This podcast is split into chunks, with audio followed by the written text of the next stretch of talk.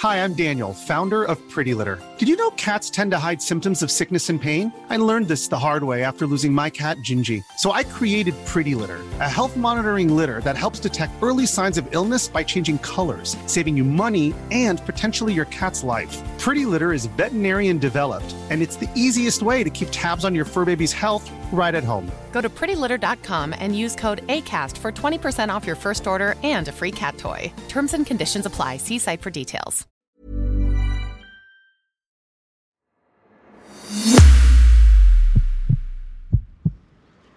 Bonjour, bonsoir à toutes et à tous. Bienvenue dans ce troisième épisode de Haut Bloc, le podcast du média curieux, en collaboration avec le CHU de Bordeaux. Je suis Julien Picard-Monet et je vous emmène aujourd'hui avec moi à l'hôpital cardiologique de Haut-l'Évêque à Pessac pour vivre une opération chirurgicale exceptionnelle. Nous allons en effet assister ensemble à une implantation d'une valve aortique par voie percutanée, autrement appelée TAVI, T-A-V-I. Mais pour ne rien vous cacher, je suis légèrement en retard et il y a un petit peu de distance entre l'arrêt de tram et le bâtiment où va avoir lieu l'opération. Je me change et je mets la tenue adéquate pour assister à l'opération et on se retrouve dans quelques instants avec le docteur Lionel Leroux. Bonjour Julien, bienvenue euh, à Haut-l'Évêque, service euh, de cardiologie, premier étage, euh, bloc opératoire, service de l'unité médico-chirurgicale des valvulopathies dirigé par Louis Labrousse, Thomas Modine, Stéphane Lafitte, et puis euh, une bande de copains qui fait du TAVI au quotidien et qui essaie de prendre en charge tous ces patients âgés qui sont atteints de sténose aortique. Alors aujourd'hui, euh, ben, c'est un bon jour parce qu'on a un patient très intéressant. Alors Julien, si tu es prêt, on va monter maintenant au premier étage, on va aller au bloc opératoire, on va mettre des tabliers de plomb, on va s'habiller en stérile, et puis euh, on va installer les micros de podcast en salle 6 de notre bloc opératoire. Tout au long de cette intervention chirurgicale, les docteurs Leroux, Favre et Pelletan seront amenés à vous expliquer certains termes techniques avec pour objectif de vous faciliter la compréhension. Bonjour tout le monde. Euh, c'est bon, on est installé, c'est champé, je vois. Euh, ok, le nom du patient est rentré. Allez, on va jeter un œil au dossier. Allez, c'est parti. Il n'y a plus qu'à se laver les mains et on enchaîne. Petit rituel du lavage des mains au savon jusqu'au coude, à la brosse, 5 minutes. Et ensuite, on désinfecte les mains avec de l'alcool.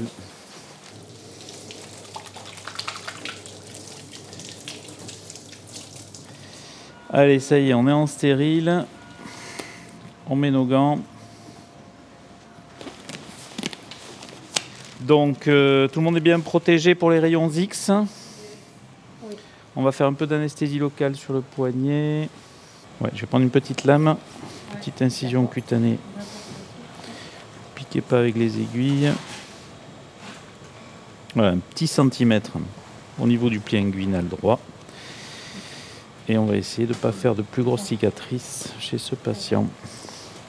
Alors comme d'habitude, trois parties dans euh, le TAVI. Le TAVI, une partie vasculaire de préparation de la fin de la procédure, c'est-à-dire qu'on va préparer le vaisseau pour éviter les saignements en fin de procédure quand on sortira le gros tuyau qu'on va mettre pour passer la valve. La deuxième partie, c'est bien sûr la partie valvulaire. Et puis la troisième partie, c'est celle qui peut nous faire perdre beaucoup de temps, c'est la deuxième partie vasculaire, c'est-à-dire la fermeture du vaisseau. Parce que le TAVI, c'est encore, euh, pour des artères normales, c'est encore des gros dispositifs. Ça ne cesse de diminuer, mais ce sont des gros dispositifs. Donc là, ce système de fermeture percutanée s'appelle le ProGlide. On va en mettre deux. Un premier ici, un deuxième avec un axe de rotation un peu différente. Et au final, c'est comme si on passait un point deux points en croix sur la paroi de l'artère, mais sans le voir, grâce à des systèmes très ingénieux et complètement percutanés. Et voilà, première partie vasculaire terminée. Donc on est dans une salle de rayons X qui est une euh, salle hybride. Euh, salle hybride parce que beaucoup de fonctionnalités sur ce système de rayons X qui est euh, celui de la dernière génération de chez Philips. Trois gros constructeurs, Siemens, GE, Philips. Celui-là, il a la particularité d'être uniquement fixé au plafond, ce qui facilite le nettoyage et ce qui permet d'avoir un encombrement vraiment minimum. Et il tourne dans tous les axes Et une salle hybride, c'est aussi beaucoup de fonctionnalités dans l'analyse du scanner. Et c'est aussi une nette diminution de la quantité de rayons X délivrés. Alors pour le patient, c'est pas très grave, ça lui arrivera pas très très souvent, mais pour euh, les médecins qui travaillent dans la salle, c'est important d'avoir aussi peu de rayons X que possible. Donc là, on remonte à contre-courant dans l'artère que l'on appelle l'aorte, qui est ce gros vaisseau qui sort du cœur, et on va pouvoir euh, se rapprocher de la valve et ensuite essayer de passer à travers le rétrécissement aortique. Donc on voit bien la valve euh, un petit peu calcifiée, très calcifiée même. Et avec une sténose qui doit être probablement serrée, mais ça on va mesurer les pressions pour le savoir. Voilà, ça y est, on est passé avec le guide. On va mettre un peu de dur pour avancer gentiment le cathéter dans le ventricule. Voilà, parfait. Voilà, on est bien positionné, on va pouvoir rester comme ça pour les pressions. Donc dans la voie radiale, on va mettre euh, la pigtail que l'on va mettre dans la horte. Et du coup on aura un cathéter dans la, dans la horte, un cathéter dans le ventricule gauche. Et on pourra faire le fameux gradient de pression transvalvulaire. Et évaluer la gravité de la maladie. Hop, on positionne la pigtail dans le feuillet non coronaire. Et là on va pouvoir prendre les pressions. C'est parfait, si c'est purgé, bien serré, on est dans le bonheur le plus absolu on voit que le ventricule il pousse très très fort, hein. il développe euh, presque 180. Et la horte par contre ça reste aux alentours de 6 de tension. Et donc ça fait un gradient tout simplement à 100 mm de mercure, donc très très important. Euh, un patient qui devait quand même être très dyspnéique, hein. on n'imagine pas euh, avoir une valve aussi délabrée et vivre normalement. Par contre j'ai pas l'impression qu'il y ait de fuite. On va regarder avec l'index de régurgitation qui nous dit 44, donc supérieur à 25% plutôt pas mal tout ça. Donc on a passé la sténose aortique avec euh, un simple cathéter et maintenant on va placer sur ce cathéter ce qu'on appelle un guide Steve, c'est-à-dire un fil d'Ariane, un guide qui est beaucoup plus rigide mais qui a sa distalité et atraumatique, c'est-à-dire que il, a une forme de queue de cochon pour ne pas risquer de léser l'intérieur du ventricule gauche. Ça c'est très important. On utilise effectivement des cathéters, mais surtout des guides qui sont atraumatiques, tout simplement euh, pour éviter d'être traumatique. C'est le A privatif en un seul mot.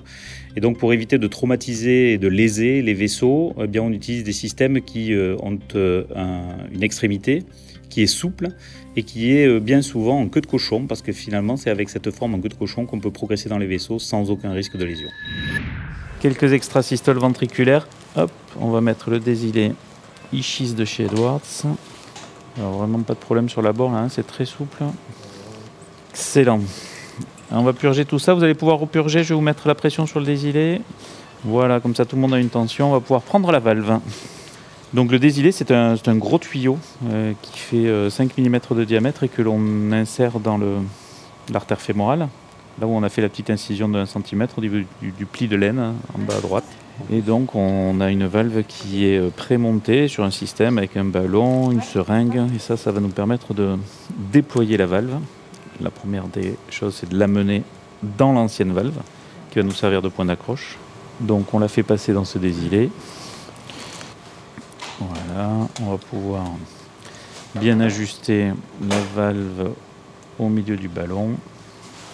On va naviguer dans la crosse aortique torquant bien le système. Alors torquer le système, c'est parce qu'on a un, système de chez euh, Edwards, euh, avec une valve qui s'appelle la valve Sapien, et qui permet euh, de donner un, axe de rotation. ça permet d'être complètement atraumatique au niveau de la horte également. Donc, d'éviter toute lésion et vasculaire et ventriculaire et d'avoir une sécurité euh, qui permet d'avoir des taux de complications de l'ordre de 1 à 2% de complications graves pendant la procédure. Euh, et si on prend vraiment toutes les précautions dans les équipes entraînées, on est à, 0, quelque chose de complications graves. Alors le QRS est toujours fin, on regarde toujours cette donnée pour euh, éviter de mettre un pacemaker. On va se mettre en incidence cusp overlap, c'est-à-dire qu'il faut regarder le cœur du bon côté pour être très précis sur euh, la hauteur d'implantation de la valve. C'est-à-dire faut qu'elle soit bien positionnée au niveau de l'anneau. Très bien. Donc le plus perpendiculaire à la valve et le plus perpendiculaire à la horte. C'est pas mal. Donc tu vois, on est sur une anatomie qui n'est pas très grande. Donc on va, on va y aller gentiment, hein. on ne va pas pousser trop fort. Mais là on est vraiment très bien. Donc on va faire une stimulation rapide à 180 battements par minute pour arrêter le cœur. Alors ça dure quelques secondes, on peut euh, rester avec le cœur arrêté pendant, euh, pendant quelques secondes sans qu'il se passe euh, quelque chose, puisqu'il faut plusieurs minutes d'arrêt circulatoire pour, pour commencer à avoir des lésions neurologiques. Donc là, ça dure quelques secondes, donc ça n'a aucun impact. Ce qu'il faut savoir, c'est que même quelqu'un de sain, la nuit, peut faire des pauses de plusieurs secondes pendant le sommeil sans que le cœur ne se contracte. Donc c'est quelque chose qui est anodin. En fait, les 180 battements par minute, c'est qu'on va utiliser la propriété du fait que quand le cœur se bat très très vite, il n'a pas le temps de se remplir. Donc comme, il ne se remplit pas, il ne va pas éjecter de sang. Au moment où on va gonfler le ballon pour impacter la valve, il faut qu'il n'y ait pas d'éjection au niveau du cœur pour pas chasser le ballon et que le ballon emporte la prothèse avec lui. Donc en fait, on va faire cette stimulation rapide, nous on appelle ça une stimulation rapide, pour justement permettre d'impacter le ballon sans qu'il soit chassé par, euh, par une contraction cardiaque. C'est pour ça qu'on le met à 180 battements minute. Stimulation rapide, on vérifie que les 180 marchent bien, qu'il n'y a plus du tout d'éjection. Là, on va faire une injection dans la valve qui nous dit qu'on est au bon niveau pour euh, déployer cette valve. On peut donc enlever la pigtail et déployer gentiment la valve. On voit qu'on est bien perpendiculaire, ça c'est important. On dégonfle le ballon et on peut arrêter la stimulation rapide. Et on voit que le cœur se remet à battre normalement, l'hémodynamique revient très très vite, le QRS est resté fin, la valve est déployée. On est perpendiculaire, elle paraît tout à fait stable. Et donc on va bien pousser sur le guide pour enlever le ballon. On va utiliser euh, des ballons d'angioplastie, ce qui veut dire réparation d'un vaisseau, ou de valvuloplastie, c'est-à-dire réparation d'une valve, pour faire soit de la prédilatation, préparer la valve avant de mettre la prothèse, soit comme aujourd'hui de la post-dilatation, c'est-à-dire qu'on va passer ce ballon à l'intérieur de la bioprothèse qu'on vient de déployer, on va le gonfler très fort, et ça, ça va permettre vraiment d'impacter la bioprothèse euh, dans euh, les parois ici de l'ancienne bioprothèse, mais quand le malade n'a pas été opéré, euh, de l'impacter dans sa valve native. Et cette inflation du ballon, eh ben, elle permet de garantir le résultat, de bien arrondir la valve et d'éviter les fuites paraprothétiques, c'est-à-dire les petits trous qu'on pourrait avoir laissés autour de la bioprothèse. On va garder le guide pour remettre la pigtail et faire une mesure des pressions. Alors la pression est passée de, 6 à 14 en quelques secondes. Hein. Là, le ventricule peut exprimer euh, sa force au-delà de la valve qui était rétrécie. Et on va rebrancher les capteurs de pression. C'est la horte, on va la repousser un petit peu. Euh, très jolie courbe avec euh, une hémodynamique qui va beaucoup mieux. C'est ça qui est un peu magique avec le TAVI, c'est qu'en quelques secondes, on change complètement la, façon de fonctionner de l'organisme qui, depuis des années et des années, euh, oblige ce ventricule à pousser fort contre une porte qui ne veut pas s'ouvrir. Et puis tout d'un coup, on met de l'huile dans les gonds, la porte s'ouvre grand. Et toute la pression délivrée par le ventricule arrive dans la horte c'est vraiment une question de 10 secondes. Donc la pression du ventricule elle-même diminue. Le ventricule se dit qu'il faut plus, c'est plus la peine de pousser aussi fort. Donc l'adaptation est très rapide. Alors le cœur humain, il a principalement une fonction de pompe. Euh, on peut déterminer euh, quatre cavités principales, euh, à savoir les deux oreillettes, droite et gauche, et les deux ventricules, également droite et gauche. il est plicatiré euh, en trois dimensions, mais globalement on peut euh, le représenter par un système en série avec euh, un cœur droit qui éjecte le sang pauvre en oxygène jusqu'au poumon et un cœur gauche qui va réceptionner ce sang riche en oxygène dans l'oreillette gauche, puis dans le ventricule gauche qui va éjecter ce sang jusque dans la circulation générale et ainsi approvisionner les différents organes du corps humain. Donc nous, l'intervention a eu lieu en fait à la sortie du ventricule gauche entre le ventricule gauche et la horte. Il était à 180, il est passé à 120, et dans la horte, on était à 60-70, on est passé à 120 aussi. Euh, donc ça c'est très bien, il n'y a plus du tout de gradient. On va juste vérifier qu'il n'y ait pas d'index de régurgitation qui nous laisse penser qu'il y a une fuite aortique importante, une paraprothétique, mais ça je crois pas. Et de toute façon on va le vérifier avec une injection. Le but du jeu c'est de faire le moins de rayons possible et le moins de diodes possible. Alors le moins de rayons parce que bah, c'est bon pour euh, personne et, et donc c'est pas la peine d'en faire si ce n'est pas euh, utile. Et c'est la même chose pour l'iode qui peut être un peu néphrotoxique. Et donc si on ne veut pas abîmer le rein de nos patients, on évite de faire des injections. Donc là on a fait 15 euh, ml d'iode juste avant le déploiement. On va refaire 15 ml d'iode maintenant qu'on a terminé pour vérifier justement qu'il n'y ait pas de fuite paraprothétique significative et que l'on voit bien les artères coronaires, qui peut être la complication. Voilà, donc une valve qui est bien déployée, qui est bien ronde dans toutes les incidences, des artères coronaires qui sont bien visibles, bien perfusées, et une profondeur d'implantation qui va être de 1 à 2 mm. Et donc ça, ça devrait vraiment nous permettre d'être sûr euh, qu'on n'aura pas besoin de pacemaker.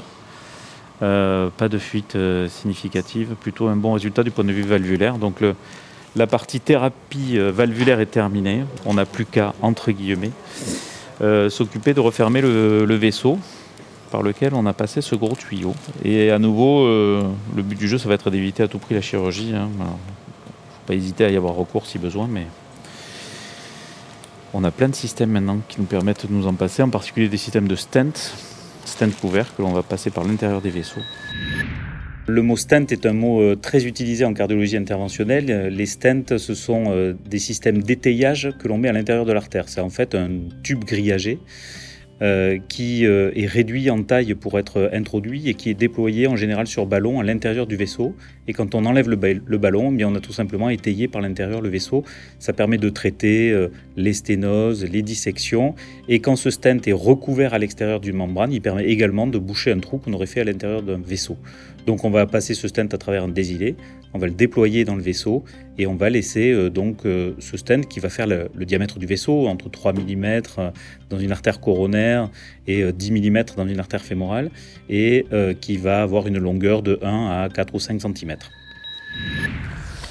Super, donc on repasse un guide un peu rigide, un guide stiff, le safari, que l'on avait mis dans le ventricule, là on le laisse dans la horte, ça c'est pour être pour avoir notre fil d'Ariane au cas où on a une hémorragie, un saignement, quelque chose qui nous demande de, revenir rapidement dans l'artère fémorale et l'artère iliaque.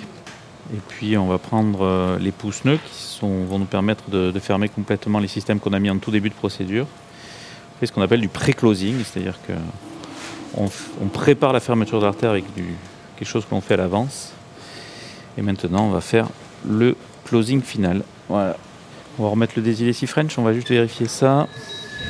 Ah, alors pour parler des désilés, je vais proposer à Paul-Émile, qui est cardiologue interventionnel, de vous répondre. Alors le désilé 9 French, c'est très simple, c'est un introducteur en plastique qui va permettre, euh, à l'aide d'une valve anti-retour, de faire passer différents instruments au travers. Ça peut être des guides, ça peut être des cathéters, pour avoir accès directement à la lumière euh, des vaisseaux euh, du patient. Voilà, là on croise les, doigts, si tout va bien, c'est la dernière étape de la procédure, la vérification qu'on n'est pas trop abîmé l'artère fémorale. On va se remettre dans la position de départ. Et dès qu'on a euh, vu notre artère fémorale, on demande à l'équipe d'anesthésie de faire de l'héparine pour bien fluidifier le sang, éviter les caillots pendant l'intervention. Caillots qui se forment rapidement quand on, quand on introduit du plastique ou du métal dans les vaisseaux sanguins. Et si tout va bien, on va leur demander de contrecarrer un peu l'effet de l'héparine avec du sulfate de protamine. Ah très bon, très bon résultat. Pas vraiment de, sténose sur l'artère fémorale, pas de fuite. Tout ça est très rassurant, mais c'est pas mal. On va mettre en enjeu aussi le C French. Et ben voilà, on a un patient euh, qui avait une maladie chronique et qui euh, probablement l'essoufflait beaucoup à l'effort. Et puis avec un bilan qui a compris bien sûr une écho, un électro, une biolo, mais surtout un scanner, une coronarographie et une consultation avec les anesthésistes. Maintenant, euh, toutes ces procédures modernes, elles sont faites en équipe multidisciplinaire. Ça veut dire quoi? Ben, Ça veut dire qu'il faut beaucoup de compétences autour de la table et on va avoir euh, des compétences anesthésiologiques avec les anesthésistes, on va avoir euh, de la cardiologie interventionnelle et on va avoir de la chirurgie cardiaque. Alors, il faut peut-être un peu préciser la différence entre tout ça. Évidemment, les chirurgiens cardiaques, les échographistes, les cardiologues interventionnels et les anesthésistes sont tous médecins, mais on a fait des internats différents. Il y a un internat de chirurgie, et à l'intérieur de la chirurgie, on peut se spécialiser dans la chirurgie urologique, digestive, l'ophtalmologie ou bien sûr la chirurgie cardiaque. Et euh, il y a des internats de médecine. Et à l'intérieur de la médecine, eh bien, on va trouver la pédiatrie, la gastroentérologie euh, ou la cardiologie. Et à l'intérieur de la cardiologie, eh bien, il y a la branche de la cardiologie interventionnelle. C'est ceux qui vont mettre les stents dans les artères coronaires et comme aujourd'hui faire du TAVI ou euh, du mitraclip pour réparer la valve mitrale. Et puis, il y a aussi les imageurs, les échocardiographistes qui sont vraiment clés dans notre système. Il y a aussi des cardiologues qui ne s'occupent que de cardiopathie congénitale des enfants, il y a des cardiologues qui s'occupent plutôt d'insuffisance cardiaque, et puis il y a des cardiologues qui s'occupent de la rythmologie, c'est ce qu'on appelle les électrophysiologistes. En tout cas, euh, la cardiologie, c'est euh, une pratique d'équipe et c'est sûrement une pratique euh, d'avenir parce qu'il ne faut pas oublier que c'est encore la première façon pour nos concitoyens de décéder dans notre pays. bilan qui maintenant demande une hospitalisation de 2-3 jours pour les patients qui habitent le plus loin, mais euh, que l'on fait souvent en hôpital de jour pour la coronarographie, une seule journée d'hospitalisation de jour, puis après que des consultations, le scanner en consultation. Donc un bilan qui est devenu très léger. Et vous voyez, en quelques secondes, le temps de déployer la valve, on a changé toute l'hémodynamique et le, fonctionnement cardiaque. Et euh, on a un patient qui euh, n'aura certainement pas de complications, parce que si on n'a pas de complications initiales, bien souvent, si on a un bon résultat immédiat au niveau vasculaire et valvulaire, et qu'on n'a pas de complications de type euh, rythmique, bloc auriculo-ventriculaire avec nécessité de mettre une pile, ben à ce moment-là, c'est un patient qui pourra ressortir dès demain. Donc on peut faire 50% de sulfate de protamine, Karim, s'il te plaît, et on peut le réveiller. Voilà, on va juste faire un point que l'on pourra enlever demain. Mettre un pansement propre. Demain, on enlève ce petit point, on met juste un pansement de 3 jours. Et ce patient peut regagner euh, domicile demain après-midi. Bien sûr, ça va être important avant de le laisser partir de faire une échographie cardiaque. Euh, parce que c'est vraiment l'écho qui nous permet euh, de déterminer le résultat final. On a fait une bonne anesthésie locale, donc au réveil du patient, ça, ça sera encore endormi, ça ne va pas le réveiller. Voilà, une hémodynamique qui est restée stable ce coup-ci, toute la procédure. Une procédure vraiment pour laquelle on peut dire qu'elle s'est déroulée sans accroc. Voilà, on enlève les gants. On va pouvoir demander euh, à l'équipe de venir nous aider à passer un coup de balai dans la salle. Et puis on va monter une nouvelle table pour le prochain patient et on va essayer de faire nos cinq procédures dans la journée. Encore une, une belle journée de structurel à haut l'évêque. Merci tout le monde, c'était super. Et on enchaîne. Évidemment, pour la bonne tenue de ce podcast, nous avons fait un montage pour vous faciliter l'écoute. Lors de l'enregistrement, l'opération a duré environ 45 minutes. Voilà, c'est la fin de cet épisode de Au Bloc. Durant l'opération, j'ai évidemment pris de nombreuses photos et vidéos spectaculaires que vous pouvez retrouver sur notre site curieux.live. Je vous invite à vous abonner à notre compte podcast. Nous sommes présents sur toutes les plateformes, Spotify, Amazon, Apple notamment. Si vous souhaitez plus d'informations sur l'opération que vous venez de vivre, je vous invite à vous rendre sur le site du CHU de Bordeaux en tapant dans la barre de recherche valvulopathie et vous tomberez sur le site de l'équipe qui nous a accueillis très très gentiment aujourd'hui. Merci une nouvelle fois au CHU de Bordeaux de nous avoir permis d'assister à cette opération. Merci au docteur Leroux, au docteur Favre, au docteur Pelletan et Madame Fraise. Merci également à Amandine Mariotto et Julie Rode. À bientôt et n'hésitez pas à réagir, à nous envoyer vos messages sur les différents réseaux sociaux de Curieux, Instagram, TikTok, YouTube, Twitter, LinkedIn et Facebook. À bientôt.